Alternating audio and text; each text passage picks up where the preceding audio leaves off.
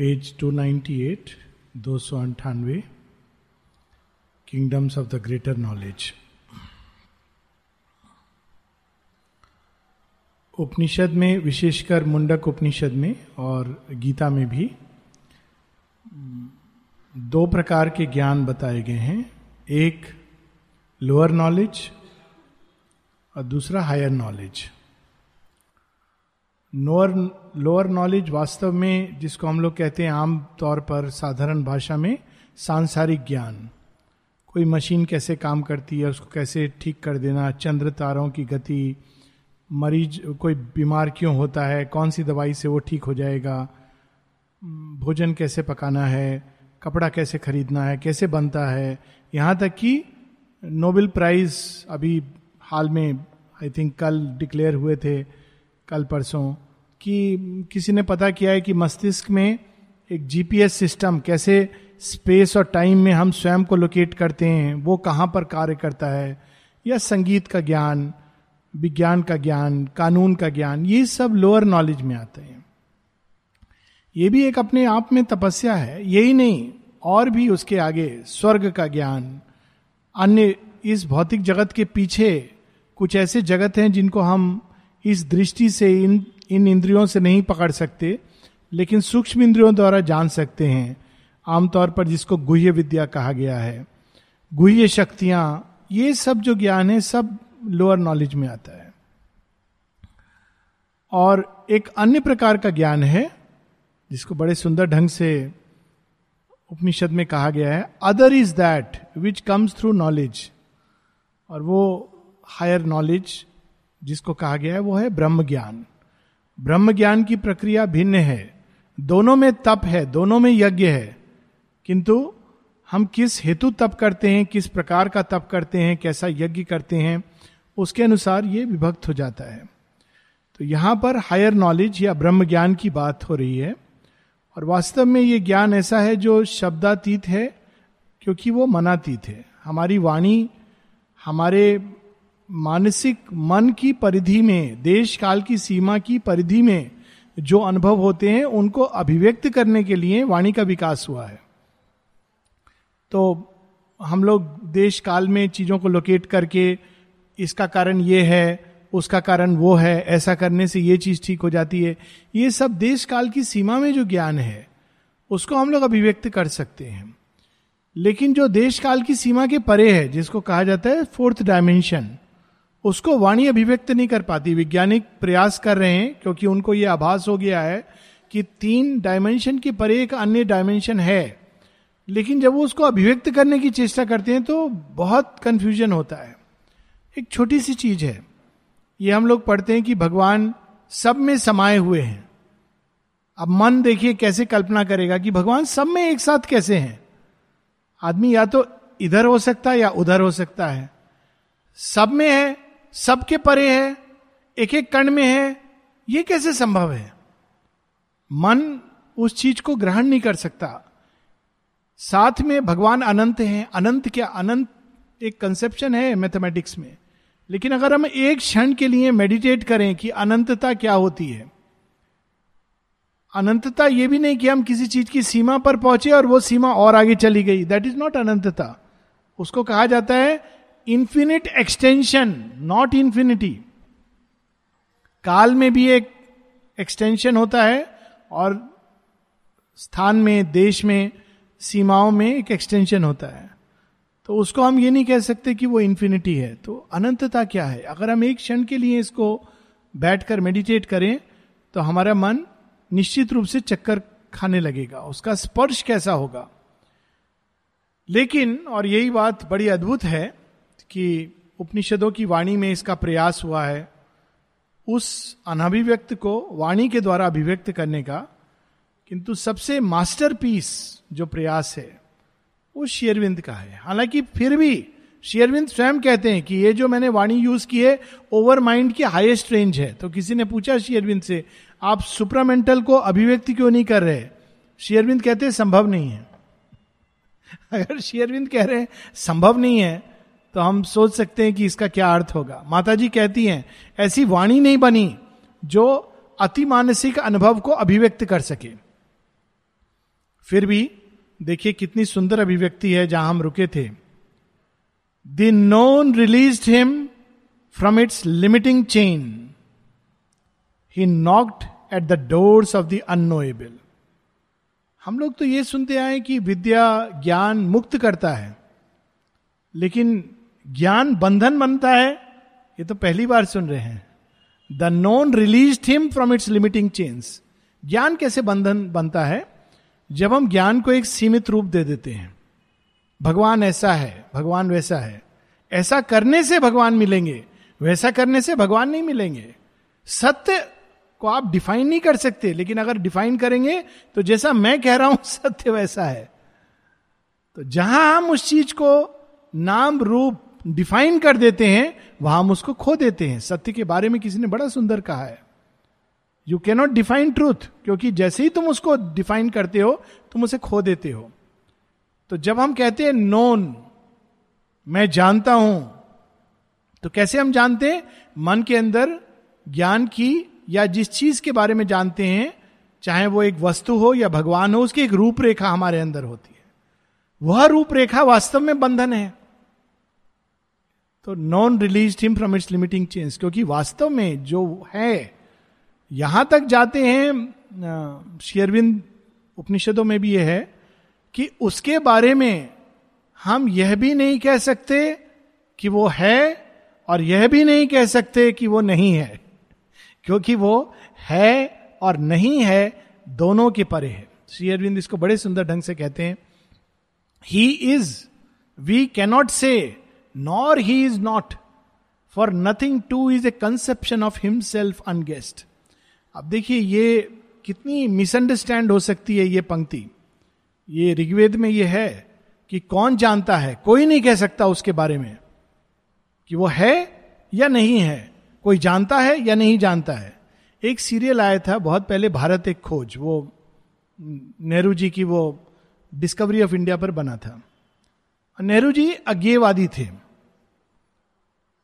तो ये जो बड़ा प्रफाउंड ट्रूथ है ऋग्वेदों का, वो वास्तव में ऋषियों को ज्ञान था, पर वो उसको किसी मानसिक रूपरेखा में नहीं बांधना चाहते थे। ठीक जैसे बुद्ध के बारे में। पर इन्होंने, श्याम बेनेकल चूँकि वो वास्तव में वो ना केवल अज्ञेयवादी हैं, बल्कि एक प्रकार से तीस्ट हैं विश्वास नहीं मानते ईश्वर में। तो उन्होंने उस पंक्ति को उठाकर उस फ़िल्म के, उस सीरियल के प्रारंभ में दिया जाता था। इंडिकेशन यह था कि कोई नहीं जानता, ये कहने की बात है। कोई नहीं जानता उसके बारे में। देखो, वेदों में भी लिखा है कि हम नहीं जानते। वास्तव में यहाँ पर केवल अनुभव कार्य करता है, कार्य आता है। तो जब यहाँ कहा जा रहा है he knocked at the doors of the unknowable तो इसका क्या अर्थ हुआ? इसका अर्थ यह हुआ कि अनोएबल को हम मन से नहीं जान सकते। उसको हम तादात्म द्वारा जान सकते हैं, किंतु उसे हम वाणी में अभिव्यक्त नहीं कर सकते। ये नहीं कि वो अज्ञेय, हर तरह से अज्ञेय है। तब तो आध्यात्मिक अनुभव, तादात्म्य यूनियन विद द डिवाइन इसका कोई अर्थ नहीं रहेगा। वो गे उसे हम जान सकते हैं, लेकिन उसको हम जितना जानेंगे, जितना डूबेंगे, उतना उसकी अनंतता और असीमता हमारे सामने प्रकट होगी। और यही उसका आनंद है कि उसकी कोई सीमा नहीं है। तो यहाँ पर बड़े सुंदर ढंग से श्री अरविंद कहते हैं the known release him from its limiting chain he knocked at the doors of the unknowable इसीलिए जो व्यक्ति थोड़ा भी भगवान का स्पर्श पा लेता है, उसके जीवन को, उसके विचारों को, उसके कर्म को समझना इतना कठिन होता है, क्योंकि वो किसी, उनका स्पर्श ही उसको सीमाओं से मुक्त कर देता है। और उसकी जो बुद्धि, जो सीमित दायरे में चलती है कंप्लीटली उससे अलग हो जाती है। इसको शेयरविंद बड़े सुंदर ढंग से बताते भी हैं, अन्यत्र। Thence gazing with an immeasurable outlook one with self in look into its own pure vast he saw the splendour of the spirit's realms normally हम लोग कहते हैं, भीतर जाना, या फिर आँख खोल के बाहर देखना। तो आउटलुक बाहर देखना। बाहरी दृष्टि से देखना इन लुक अंदर देखना। सब्जेक्टिव वर्ल्ड अंदर प्रकट होता है ऑब्जेक्टिव वर्ल्ड बाहर। लेकिन जब बाहर और अंदर ऐसे मिल जाए कि जो कुछ बाहर है, वो हमारे ही चेतना का संप्रसारण है। जो बाहर है, वो हमारे अंदर है। ऐसा ज्ञान जब आ जाए, अनुभव के द्वारा, केवल एक मेंटल इंटेलेक्चुअल नॉलेज के द्वारा नहीं इंटेलेक्चुअल नॉलेज तो बड़ी भयानक होती है। रावण ये जानता था कि आम ब्रह्मास्मि तो अहंकार को ही ब्रह्म समझ बैठा। किंतु जब व्यक्ति ये जाने कि सब कुछ मेरे अंदर है, सब कुछ मैं ही हूँ और मेरा ही संप्रसारण है, भाषा के लिए वो मैं शब्द का यूज़ करेगा, लेकिन उसका अर्थ बहुत भिन्न होगा क्योंकि अनुभव भिन्न है। तो यहाँ शेरविंद कहते हैं, उस चेतना के इस भूमि पर खड़े होकर बाहर और भीतर एक हो जाते हैं, आमतौर पे जिसको हम बाहर कहते हैं, वो हमारे ही भीतर घटित होने वाली एक घटना होने लगती है। और ये अनुभव कुछ हद तक विश्व चेतना में प्रवेश करने से हम सबको हो, होता है।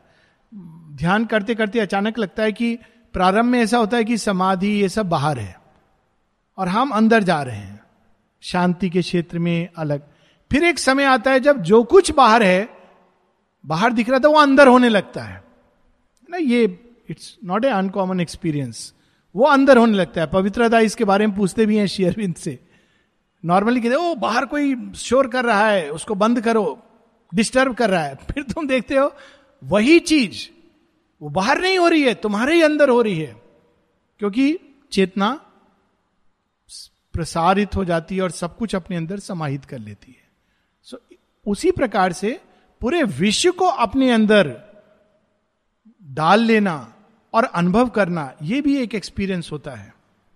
माता जी कहती है ना the whole universe is inside me देखिए कैसे कैसे एक्सपीरियंसेस श्री अरविंद रिवील कर रहे हैं। He saw the splendour of the spirit's realms higher knowledge के किंगडम्स में क्या है? Greater knowledge the greatness and wonder of its boundless work the power and passion leaping from its calm the rapture of its movement and its rest and its fire sweet miracle of transcendent life कैसा है वो जीवन? बड़ी शांति होती होगी। शेरविंद कहते हैं, वहाँ केवल शांति नहीं है। उस शांति के आधार पर आनंद का नर्तन है। अनेकों अनेक रूप में आनंद सृजन हो रहा है अंदर से। और इसको एक अन्य जगह बताते हैं कि जब हम लोग शांति का अनुभव करते हैं तो हम भगवान के पैसिव साइड का अनुभव करते हैं। पुरुष पक्ष का, ईश्वर पक्ष का। और जब हम आनंद का अनुभव करते हैं तो मातृ पक्ष का डायनामिक साइड का अनुभव करते हैं। इसीलिए जब माँ का काम मेडिटेशन करके कई बार शांति के क्षेत्र में कांटेक्ट हो रहा है डिवाइन से, परंतु कौन सा? ईश्वर पक्ष। और माँ का काम, आनंद, या अंदर भी वो आनंद आ सकता है। अलग अलग स्तर पे आनंद, सृजनात्मक आनंद, ये सब डायनामिक साइड तो वो दोनों उस ट्रांसेंडेंट में एक साथ ऐसा नहीं कि वो शांति भंग हो जाती है। शिव की छाती पर काली का नृत्य यही उसका सिंबल है। कितनी सुंदर लाइन है। And its fire sweet miracle of transcendent life कैसा है वो परात पर जीवन? हर प्रतिपल उसके अंदर एक चमत्कार का अनुभव है। एक पैशन का अनुभव है। The million pointing undivided grasp of its vision of one same stupendous all. The million pointing सूर्य की अनेकों अनेकों अनेकों किरणें हैं। गिनती नहीं की जा सकती। लेकिन हम यह भी कह सकते हैं कि किरणों के बिना सूर्य का अस्तित्व नहीं है। कैसा सूर्य है जिसकी किरण ही नहीं है? और सूर्य के बिना किरणों का अस्तित्व नहीं है। दोनों एक हैं। एक दृष्टि से देखेंगे तो कहेंगे अनेक अनेक अनेक हैं। और दूसरी दृष्टि से देखेंगे तो एक है। तो वहाँ पर उस क्षेत्र में जैसे सूर्य के अंदर अनेकों किरणें हैं, किंतु वे सब एक में ही हैं, उसी प्रकार से उस क्षेत्र में ऐसा अनुभव अशुपति कर रहे हैं। Its inexhaustible acts in a timeless time a space that is its own infinity वहाँ देश और काल है, किंतु अलग प्रकार का है। देश की सीमा नहीं है और काल का अंत नहीं है। काल का एक अंत होता है, यहाँ से प्रारंभ और वहाँ अंत। लेकिन ये कैसा काल है जिसका अनुभव योगी को हो रहा है? एक ऐसा काल जो जितना हम अंत तक पहुँचते हैं तो और आगे वो बढ़ता चला जाता है। एक ऐसा देश जिसमें हम जब उसकी सीमा पर पहुँचते हैं तो और आगे वो एक्सटेंड कर जाता है। A glorious multiple of one radiant self answering to joy with joy to love with love हमारे शास्त्रों में इसको, इस अनुभव को डालने का प्रयास हुआ है। जैसे भागवत पुराण शेयरविंद ने बहुत इसको अप्रिशिएट किया है। भागवत पुराण को उन्होंने कहा है, बहुत डेवलप्ड स्क्रिप्चर है। इन ऋषियों को बहुत अकल्ट नॉलेज थी। माता जी ने भी कहा है कि उनको बहुत गुही ज्ञान था। तो भागवत पुराण में एक कहानी है कि वो ब्रह्मा जी को डाउट हो जाता है, क्योंकि वो क्रिएटर है। कि ये कौन है कृष्ण? ये सब भगवान भगवान, लगता भी है भगवान, लेकिन ये भगवान कैसे हो सकते हैं? तो उनको डाउट हो जाता है। तो क्या करते हैं? देखने के लिए सब उनके ग्वाल, बाल और गाव, गाय को चुरा लेते हैं, छिपा देते हैं। कहते हैं, आप देखिए, क्योंकि वो बांसुरी बजाने में मग्न है। तो उस समय उनको मौका मिलता है, सबको छिपा देते हैं। कहते अभी देखता हूँ, मैं टेस्ट करता हूँ, ये भगवान है कि नहीं? थोड़ी देर बाद आते हैं, देखें क्या कर रहा है, खोज रहा होगा। तो कृष्ण क्या कर रहे हैं? वही सारे ग्वाल बाल गाय फिर से वो वहाँ बैठकर बांसुरी बजा रहे कहते ये कैसे हो सकता है? क्योंकि now that is the taste of his godhead वो अपने अंदर से अनेकों अनेकों सृजन कर रहा है और कर सकता है। So it is a symbolic story सांकेतिक स्टोरी है। वहाँ पर इस प्रकार के अनुभव का कि उस एक ही से अनेकों निकल रहे हैं और अनेक एक के आधार पर हैं। और ये ज्ञान वहाँ पर आकर के बिल्कुल स्पष्ट हो जाता है। Answering to joy with joy to love with love Krishna की बांसुरी से सब लोग वहाँ पे आनंदित हो रहे थे। जॉय विद जॉय उनके नृत्य को साथ साथ नर्तन कर रहे थे। यहाँ पर श्री कृष्ण का नृत्य अगर हम लोग फॉलो करेंगे, थोड़ी देर बाद बोलेंगे, पाँव दुख रहा है, क्या है, ये कैसे है हम लोग को समझ नहीं आ रहा है तो फिर वो धीरे धीरे करके फ़र्स्ट स्टेप अच्छा ऐसे सीखो। तो वो नृत्य को हम लोग यहाँ नहीं कर सकते हैं। लेकिन वहाँ पर जैसे गोपियों का अनुभव होता है कि सबके साथ कृष्ण है। सब सोचती है कि मेरे ही साथ है। माता जी के साथ ऐसे होता है ना? हर व्यक्ति ऐसा लगता है कि माँ तो बस मेरे साथ है। मेरी ही है। मेरे ऊपर ही उनकी कृपा है। मेरे ऊपर ही उनका प्रेम है। और व्यक्ति अगर ये भूल जाए कि नहीं, सब पर है और सब पर अपने तरह से है तो वो बहुत बड़े भ्रम में जा सकता है। कुछ लोग ऐसा सोचने लगते हैं, देखो, माँ की मेरे ऊपर कितनी कृपा है। और उसके बाद अंधकार आकर के कहता है, हाँ, तुम विशेष हो, इसलिए कृपा है। बस, खत्म वहाँ से।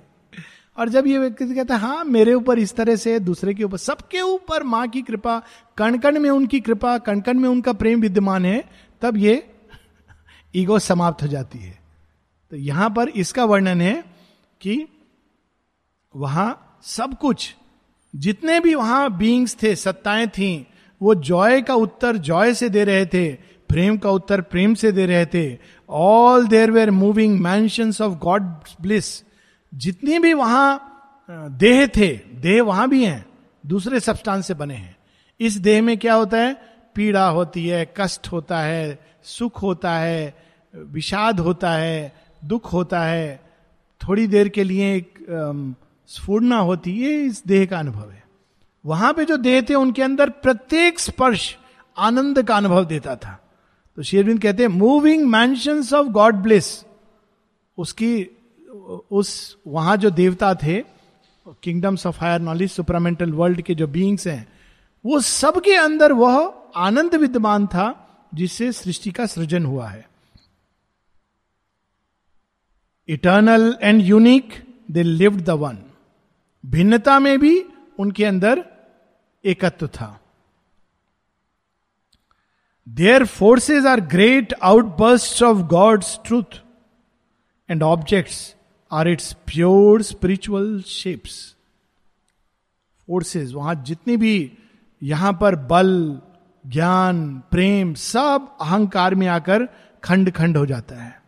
वहाँ पर उसके अंदर एक स्पॉन्टेनिटी है, लेकिन किसकी स्पॉन्टेनिटी भगवान की स्पॉन्टेनिटी। इसलिए वहाँ पाप का बोध नहीं है, ना पुण्य का बोध है।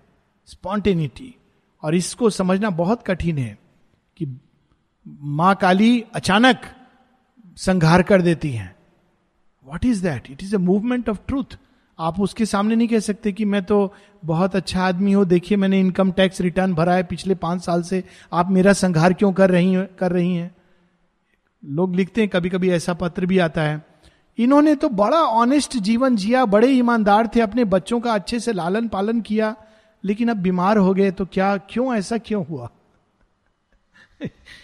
ये सब अज्ञान का खेल है, लेकिन वहाँ पर that is not the criteria everything is embodying that delight even objects माँ इसका वर्णन एजेंडा में करती हैं कि एक ऐसी अवस्था है जिसमें कॉमन ऑब्जेक्ट्स टूथपेस्ट टूथब्रश नल से निकलने वाला पानी उन सब के अंदर वो आनंद को अनुभव करती है। कहती common objects they were full of that Anand. Just imagine जीवन कितना अद्भुत हो जाए कि सुबह सुबह आदमी टूथपेस्ट कर रहा है और आनंद अनुभव कर रहा है। यानी ये नहीं कि अभी मैं आश्रम जाऊँ तो ध्यान करूँ। सुबह उठ रहा है, देख रहा है अपने चारों ओर आनंद अनुभव कर रहा है। कॉमन ऑब्जेक्ट्स माँ इसका वर्णन करती है एजेंडा में। इवन जो जीव, जंतु, उनके अंदर भी वो, वही आनंद उस जगत में। Spirit no more is hid from its own view all sentience is a sea of happiness जितने भी संपर्क, जितने भी आंतरिक अनुभव, जितने भी बाहरी इंद्रियों के द्वारा संपर्क, जिसको हम, जिसके द्वारा हम संज्ञान होते हैं, वे सारे अनुभव, सारे परसेप्शन सारी स्फूर्णाएँ सुख देती थी। यहाँ पर दोनों होती हैं, कोई जान पहचाने मिले, आह, कितना खुशी हुई आपसे मिलके। फिर अगर किसी को नहीं, ओह, ये क्यों सामने आ गया? आँख मूंद के इधर से जा रहे हैं। कभी कभी उल्टा भी होता है ज़बरदस्ती कोई सामने आ जाता है, जिसको मिलके आपको पीड़ा हो रही है। लेकिन बोलते हैं, अरे, बहुत खुशी हुई आपसे मिलकर। जैसे रिश्तेदार लोगों के घर आते हैं। ये, क्योंकि ये झूठ का जगत है। लेकिन सत्य के जगत में सारे ही कॉन्टैक्ट आनंद देते थे। So and all creation is an act of light यहाँ अंधकार में क्रिएशन होते हैं। ऐसी चीज़ें आई हैं जो विकृति हैं, सुकृति नहीं है। कितने इन्वेंशन हुए हैं एटम बम ऐसी ऐसी चीज़ें जो मनुष्य को क्षण में समाप्त कर देती हैं। ऐसा संगीत जो वास्तव में आसुरिक है, ऐसे वस्त्र, ऐसे टैटू जो बिल्कुल एक अंधकार के प्रतीक है। लेकिन वहाँ पर जो कुछ सृजन होता है, सब कुछ प्रकाश से ही सृजन हो रहा था। Out of the neutral silence of is soul he passed in its field he pass to its field of puissance and of calm and saw the powers that stood above the traverse the realms of the supreme idea and sought the summit of created things and the all mighty source of cosmic change पहला step होता है साधना का जब हम लोग अपने आत्म तत्व की शांति को प्राप्त करते हैं। ये पहला तत्व, बहुत बड़ी चीज़ है। लेकिन नेक्स्ट स्टेज जो होती है वो अद्भुत होती है।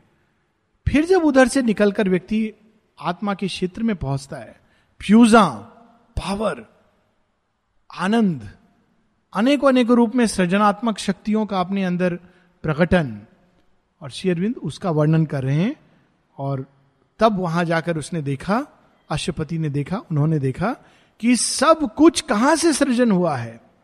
वह आदि स्रोत क्या है? आदि शक्ति क्या है?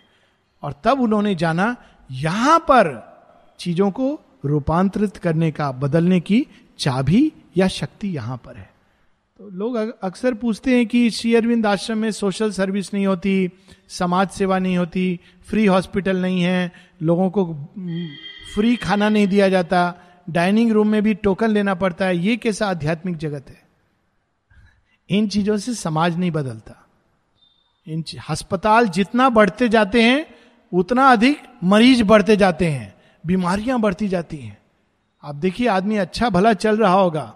एडमिट हुआ थोड़े दिनों बाद अशक्त, बीमार जैसा अनुभव, क्योंकि वो इनर्शिया में चला जाता है। एक बीमारी लेके आदमी आता है, चार और घर कर लेती क्यों? इनर्शिया के कारण। जब तक चल रहा है, चल रहा है। शरीर उसका साथ दे रहा है। कोई और चीज़ उसको चला रही है। ये यहाँ का नियम है। किंतु इसको हम बदल नहीं सकते कि और हम नई दवाइयाँ ले आएँगे, बेटर हॉस्पिटल बना देंगे। उससे रोग नहीं समाप्त होगा। हमारे पास अस्पताल बढ़ेंगे, रोगी बढ़ेंगे, दवाइयाँ बढ़ेंगी और डॉक्टरों के मकान बढ़ेंगे। बस इतना फ़र्क होगा। और दवाई की कंपनियों के। लेकिन रोग कब समाप्त होगा? सोर्स ऑफ़ चेंज इसलिए श्री अरविंद रूपांतरण की बात करते हैं।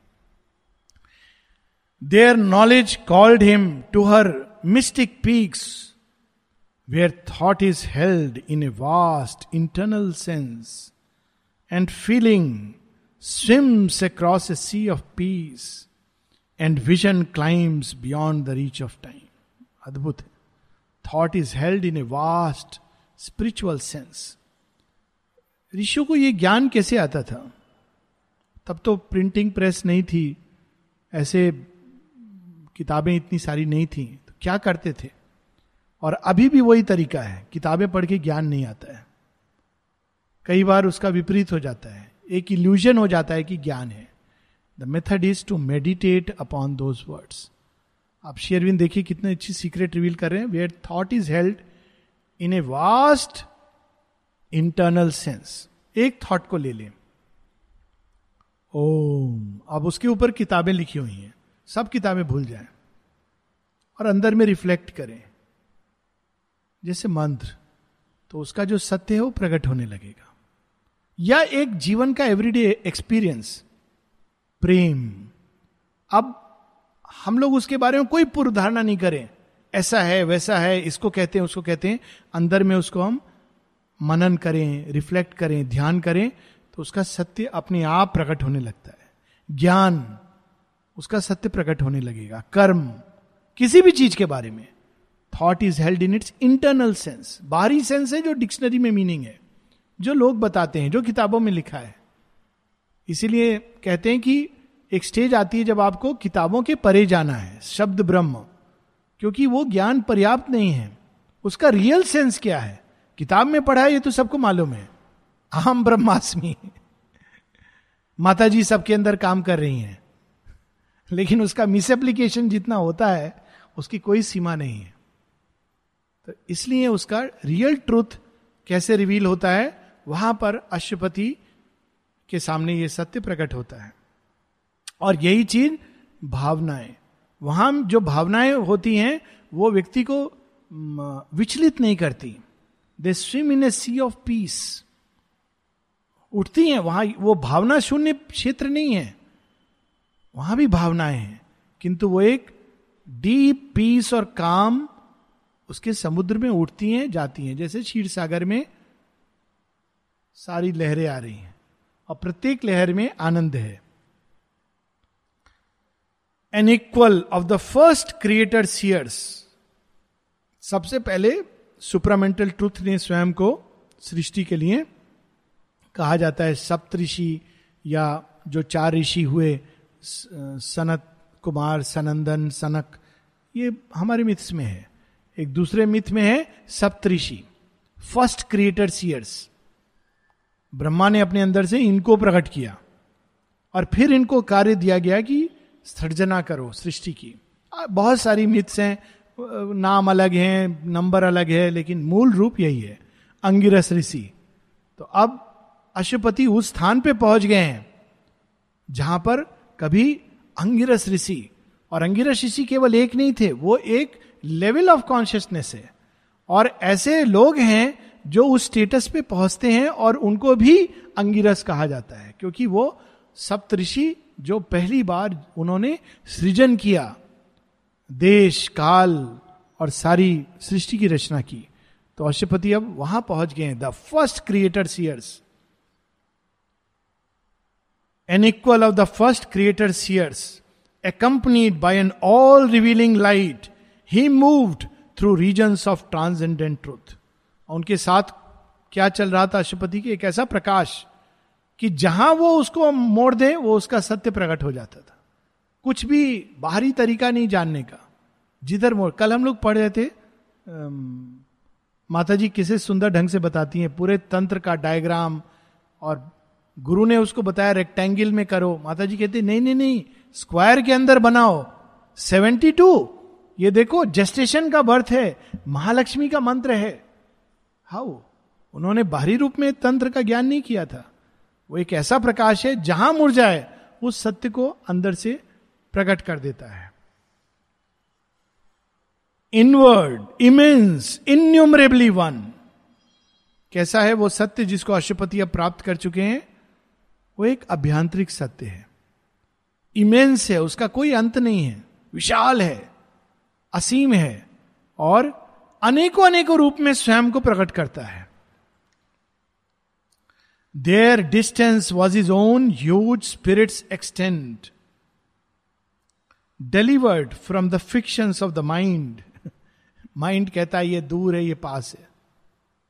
लेकिन उस अवस्था में ना कोई दूर है, ना पास है। जो पास है, वो दूर है, जो दूर है, वो पास है। तदे जति, तन्ने जति, ये ईश उपनिषद में है। तदे जति तन्ने जति। तद दूरे तदवंती के वह दूर भी है वो पास भी है। तदंतरस्य, अंदर भी है। बाह्य बाहर भी है। सर्वस्य सबके अंदर है। कितनी अद्भुत लाइन है। तदे जति, तन्ने जति, तद दूरे तदुवंती के तो वहाँ पे डिस्टेंस बोल के कोई चीज़ एग्जिस्ट नहीं करती है। जहाँ पर स्पिरिट अपने को एक्सटेंड कर दे वो डिस्टेंस है। Time's triple dividing step baffled no more त्रिकालदर्शिता प्रकट होने लगती है। हम लोग कहते हैं, ये हुआ था, ये हो रहा है, वो होगा। ये ज्ञान है। सब कुछ एक साथ है। तब फिर ये नहीं कहते कि वो हो रहा था, वो हुआ था, ये हो रहा है और वो होगा। तब एक ही शब्द होता है, इज़। है। क्या है? वो जो अतीत है, वो भी है। तो फिर अतीत कैसे हो गया? अंधकार का पर्दा पड़ गया। नष्ट नहीं हुआ। जो हो रहा है, उस पर अभी प्रकाश है। जो होगा, उसमें भी एक अन्य प्रकार के प्रकाश में वो छिपा हुआ है, दिखता नहीं है। परंतु सर्वज्ञता में ये तीनों एक साथ प्रकट होते हैं। Its inevitable and continuous stream the long flow of its manifesting course was held in spirit's single wide regard इसी प्रकार से माँ शेरविन देखते थे। एक, हम लोग तो अरे आज ये हो गया, कल क्या होगा, दस साल बाद क्या होगा? एक कविता है श्री अरविंद की विजन ऑफ़ साइंस विज्ञान के बारे में उनका विजन है। कब लिखी है उन्होंने? 1900 के करीब 1900 और उसमें वो स्टार्ट करते हैं, a centuries progress was before my eyes. सौ वर्ष के बाद क्या हो रहा है? वो मेरे आँखों के सामने था। और उसमें सब बताते हैं कि मनुष्य कहाँ उड़ रहा होगा इलेक्ट्रिसिटी से चलेगा, सूर्य से चलेगा ये सब उन्होंने लिख दिया है। और अंत में क्या होगा? विज्ञान धर्म रिलीजन जो फॉर्मल धर्म है, वो समाप्त हो जाएगा। विज्ञान सर्वोपरि हो जाएगा। उसके बाद क्या होगा? ये सब कुछ उन्होंने इवन रिकॉर्ड्स ऑफ़ योगा में ऐसी ऐसी चीज़ें हैं। एक, आपको मालूम नहीं पुस्तक कहाँ है? श्री अरविंद ने सब कुछ लिख करके भविष्य में क्या होने वाला है? आश्रम के संबंध में, संसार के संबंध में, उन्हें लिख करके रखा हुआ था। काफ़ी समय तक श्री अरविंद के रूम में थी वो पुस्तक। उसके बाद वो कहा गई मालूम नहीं। माता जी के बाद फिर वो नलनीदा के पास गई। नलनीदा ने उसको जुगलदा के पास रखने के लिए। ये मैं आपको स्टोरी बता रहा हूँ, ये सुनी सुनाई स्टोरी नहीं है क्योंकि उसमें विश्वास नहीं करता हूँ मैं। ये ये ट्रुथ बता रहा हूँ आपको। तो जुगल और उन्हें कहा था नलनीदा कि अभी मैं नहीं रख सकता हूँ because my eye sight is feeling ध्यान से रखना, पढ़ना नहीं। उसके बारे में यह था कि पढ़ना नहीं है इसको। अब जुगलदास से किसी ने पूछा, जिन्होंने मुझे बताया, उन्होंने कहा, जुगलदास, थोड़ा तो बताइए। कहते हैं, मैंने गलती से बहुत उत्सुकता, मेरे से रहा नहीं गया। एक पेज मैंने देखा। मुझे तुम पेट में मुक्का मार के उल्टी करवा दोगे तो भी नहीं बोलूँगा। क्या देखा उन्होंने? सब कुछ उनके सामने स्पष्ट था, इसीलिए हम लोग को चिंता नहीं करनी चाहिए। सब वो जानते हैं। कोई चीज़ उनसे छिपी नहीं है। भविष्य, भूत सब ठीक करके गए क्या क्या होना है? सब घटनाक्रम। A universal beauty showed its face universal beauty. Sri Aurobindo से किसी ने पूछा था, सौंदर्य, कहते हैं सौंदर्य की इम्पर्सनल और यूनिवर्सल सत्य है। और उनको कहाँ पर इसका दर्शन हुआ? जेल के अंदर।